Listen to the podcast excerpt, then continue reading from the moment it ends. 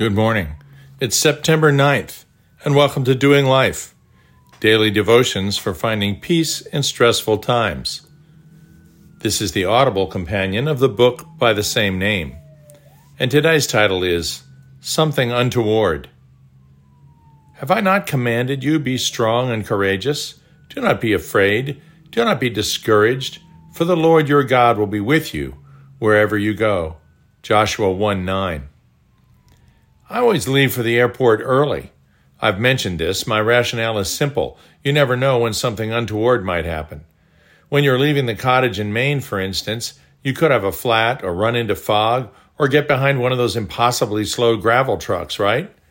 Well, last week, my wife Pat, daughter Kelly, with her husband Ian, and I, along with three year old grandson Henry, headed up the dirt road to the coastal two lane at 0345 dark negotiating the long series of narrow, hilly, and in Henry's parlance, squiggly roads to the Bangor airport takes 75 minutes, if everything goes perfectly. Our flight to D.C., then on to Dallas, took off at 0600.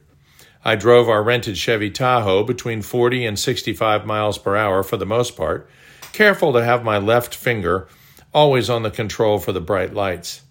Oncoming traffic was rare at that hour, but one always had to be extremely vigilant, not only for the curves, but for the other guy who might have few good reasons to be out at that hour. My mom always claimed that nothing good ever happens after midnight. About half an hour into our trek, I was accelerating after a yield where our road merged into another on a curve. I was going maybe 50 miles per hour when suddenly, in the arc of those bright lights, looming out of the dark, were cables strung across the road like a 10 foot high barbed wire fence.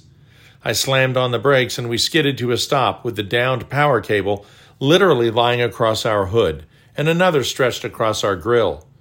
There were sparks coming out of the trees to our left. I quickly slammed into reverse and backed out from under the cables, all of us shaken. The lines hung across the entire road and shoulders, completely obstructing any path forward or around. I hit the flashers, and only moments later, another car came up behind and thankfully pulled over rather than barreling around us to certain disaster. My son in law and I exited the vehicle just as another set of lights approached from the north. I reached back in and flashed our brights again when Ian waved frantically over his head to warn them. My daughter whipped a sleepy Henry out of his car seat and with my wife ran to the far side of the road, avoiding a potential nightmarish pileup. Thankfully, this next oncoming car stopped in time as well, putting his flashers on for any that were to follow.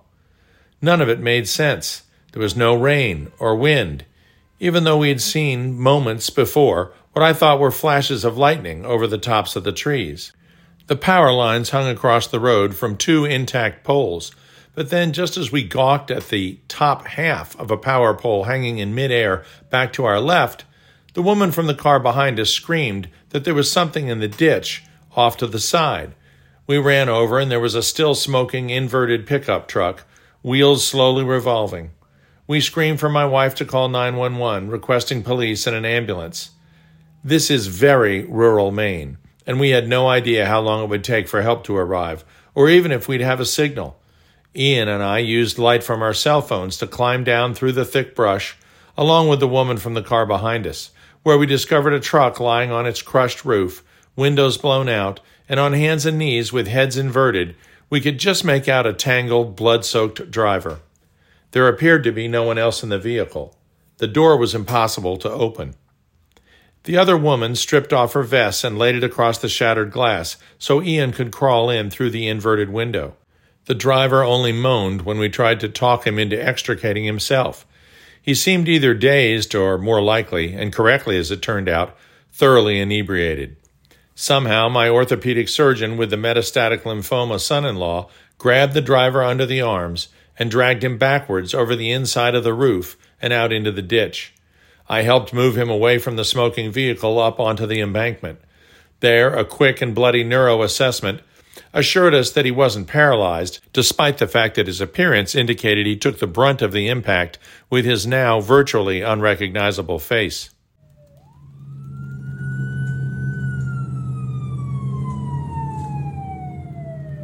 Astoundingly, a volunteer firefighter, flashing lights on the dash of his private truck, arrived shortly thereafter.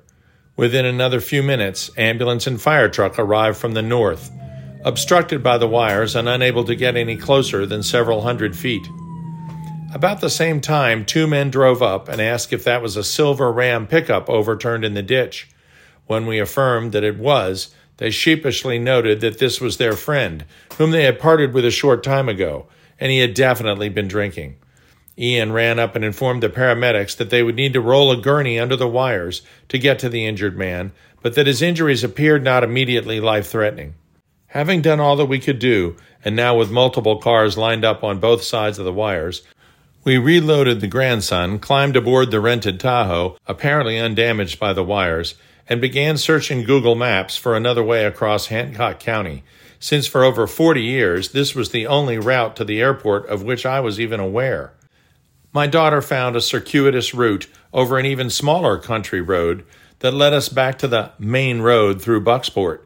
We eventually arrived at Bangor International with 15 minutes to spare and remarkably made our flights.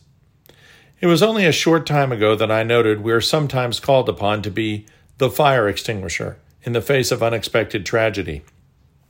Certainly, my son in law demonstrated both superhuman strength and calm in rescuing this unfortunate man, who brought about his own near demise. Recall that I said that dry chemical in our fire extinguisher is love. Ian didn't have to run down that embankment under sparking power lines to a smoldering vehicle and then risk his own life somehow dragging a 200 pound man from the wreckage on all fours. He did it for love, for love of life as a gift, for love of his fellow man, for love of right over wrong. You'd be hard pressed to convince me that God didn't put Ian in our car so that exactly the right person would arrive first on the scene and use calm reassurance and his own medical knowledge to prevent an accident from becoming a tragedy.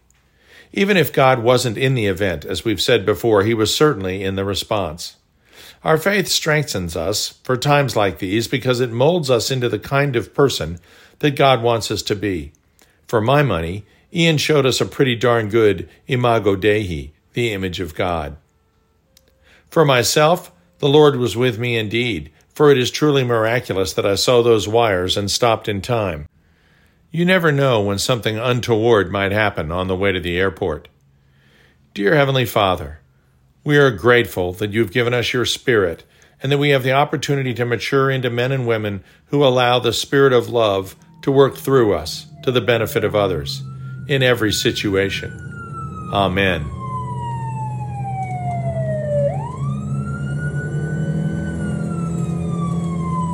We'll see you tomorrow